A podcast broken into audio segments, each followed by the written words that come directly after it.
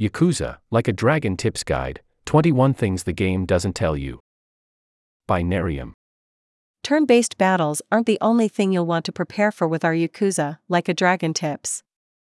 The new and very different game for the franchise layers on a lot of activities, as well as methods for getting a leg up on the competition.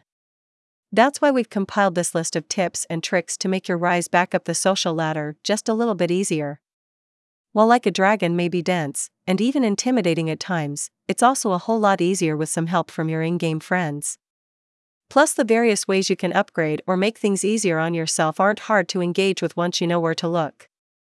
So, let's take a look at exactly that and more in our Yakuza, like a Dragon Tips Guide. Halfway through Chapter 1, you'll start finding mobs to fight in the streets as you roam around a rather restricted version of Kamurocho. While it may be tempting to start farming experience right off the bat, we recommend just following the main story for a good, long while. The combat at this point is truly bare bones, and the experience you gain isn't actually great. Nor do you keep the money you collect for some time. You will return to the city later in the game, though, so don't worry about looking for golden and silver safes just yet. This may seem obvious, but it's easy to worry about overspending MP by using skills during battle. Like a dragon, gives many ways to restore it without burning your items, and the cash needed to buy more, however. Leveling up fills a party member back to full health and mental points. As does stopping at a health station, conveniently scattered around most combat areas. You tend to level up very consistently, too, so there's rarely any reason to save your MP use it to cinch those tough fights faster and get the experience. Bugs are a natural source of income and crafting materials in Like a Dragon. They're also seemingly quite rare. The little suckers are hard to find around the city at large, so it pays to know where they nest. That would mostly be Hamakita Park. It's a great spot to farm as there are always several in the area. Stop on by, grab a few, do some stuff, and return to get more. Taxi cabs let you fast travel around Yokohama and Kamurocho for a price. But you may be confused at first why their locations are so limited. That's because taxis need to be unlocked as fast travel points in order to use them for the first time. Before this, they won't even show up on your map or mini map. You need to physically find the cabs, interact with it once, and walk away to register the location. You don't even need to pay to travel. So always make sure you stop and say hi if the spot isn't marked on your map. Tell taxis apart from basic cars by looking for their yellow paint with a red stripe and the taxi sign on top. Taxis are good for more than just moving you around. They can also get enemies to relocate. Wandering bands of enemies will despawn if you interact with a cab while they're near. Again, you don't need to actually use the taxi. Just open the door and close out to save yourself from fights you don't want to worry about. Early on in Like a Dragon, Ichiban learns about sitting down for drinks with allies. It seems like a nice way to boost your support gauges with one another. In fact, it's actually much, much more important. Your relationships can only go so far, via random conversations and the like, before they reach a cap. You can tell because of the itty bitty lock icon on their support gauge. The only way to uncap it is by having deeper conversations at Survive in the Bar District. If you don't, you're leaving new abilities on the table, while simultaneously wasting extra relationship points that hit the limit. One of the first new jobs you can unlock is the Breaker. This dancing designation is reminiscent of Majima from Yakuza 0. It features the same crowd clearing area of effect attacks, for instance, in addition to self buffs. But what we really want is Windmill, a wide range attack you unlock fairly quickly. It absolutely crushes large groups of foes and is perfect for clearing random encounters. And that's not all. A much earlier skill, Rolling Thrash, lets you regenerate mental points. So you can pretty much burn down large groups of enemies at will without burning items to restore your stamina. Unlike Persona 5, it won't take you several reading sessions to absorb knowledge from books in Yakuza, like a dragon. These consumable items automatically level up your personality traits for Ichiban. Which trait is affected is always indicated in the description, too. You just, uh, need to actually know what you're looking for. Books are rewarded for certain activities and can be purchased from places that offer a special currency, like batting cages and shogi stations. Briefcases hidden in alleyways and other places might also give them up. Though the game doesn't actually warn you what books do or how to activate them. Check out the growth items section of your inventory.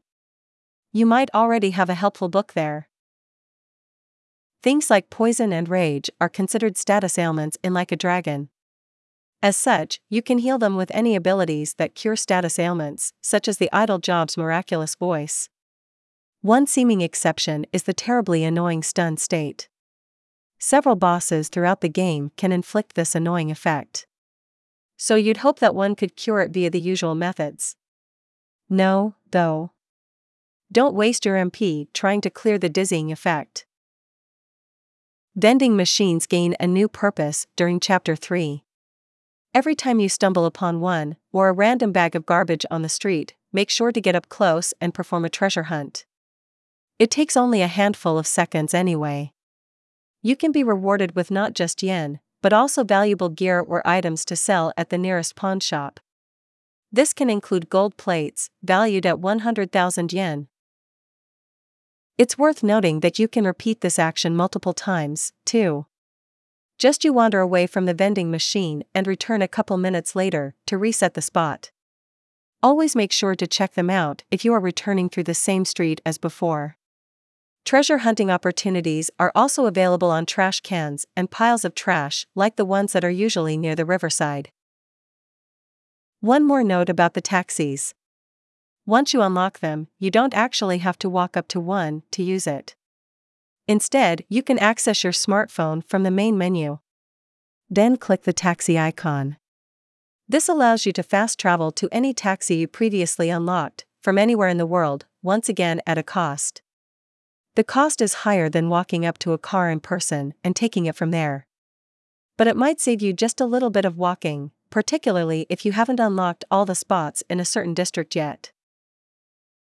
This information is always available in game. Yet, like a dragon, never really calls attention to it, despite how useful it can be in the thick of combat. In short, every friend and foe alike has a name box on screen during combat.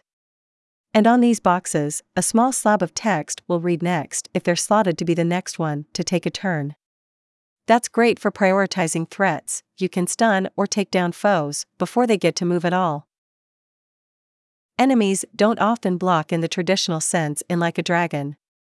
Instead, foes will kick you out of attack animations if you run in front of them, somewhat forcing you to focus on nearby attackers. Though skills break through the counterattacks. Another way, or opportunity, to get past enemies is angling yourself to attack behind those that would otherwise block you. If your character does a standard attack that has them run behind a foe's literal back, they can't block. Substories, i.e., side quests, are a big part of what makes the Yakuza series so interesting and exhilarating.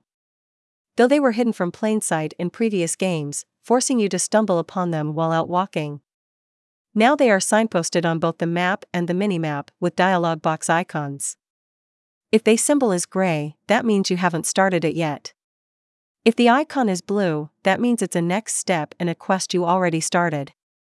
You might even want to steer clear of the latter sometimes.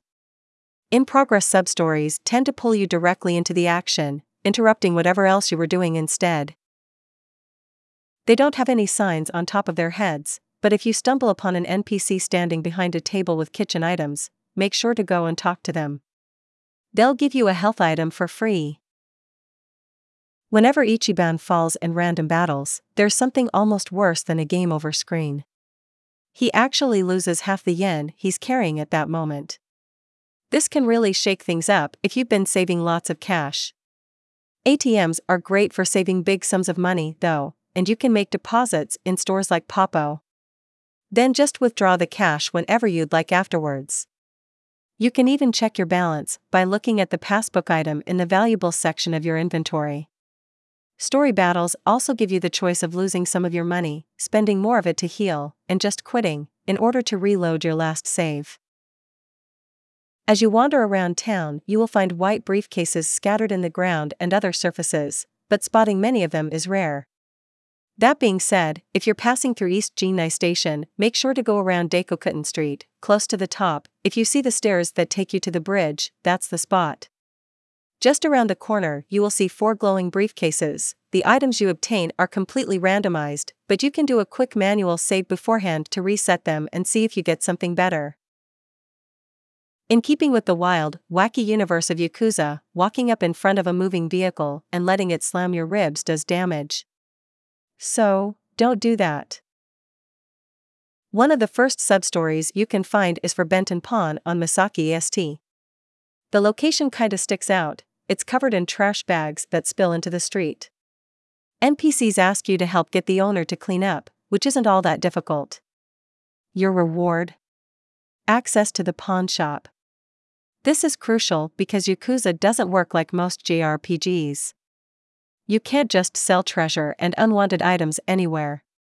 You need to hit up a pawn shop to unload extra stuff. This is especially useful for exchanging plates. These items come in various rarities and exist only to be sold for yen. All substories are different, but some share a similar structure where, after accepting them, you need to wait a certain amount of in game time for the next callout, indicated by the icon turning blue on the map. This can be annoying. Yet there's an easy solution. Just go kick somebody's ass, or purchase a new item in a store nearby. Once you are done, double check with the map, as the icon should be there. Yes, you can use healing skills outside of combat, too. This can be a great way to either save useful healing items or just spend mental points if you haven't been using them much lately, considering Namba and other healers you get later usually gain points back with basic attacks. This guide was made in part with the contributions of freelance writer Diego Arguello. div slash div. Two comments. May 23, 2021. Thank you. This has been immensely helpful as I get started, you saved me a lot.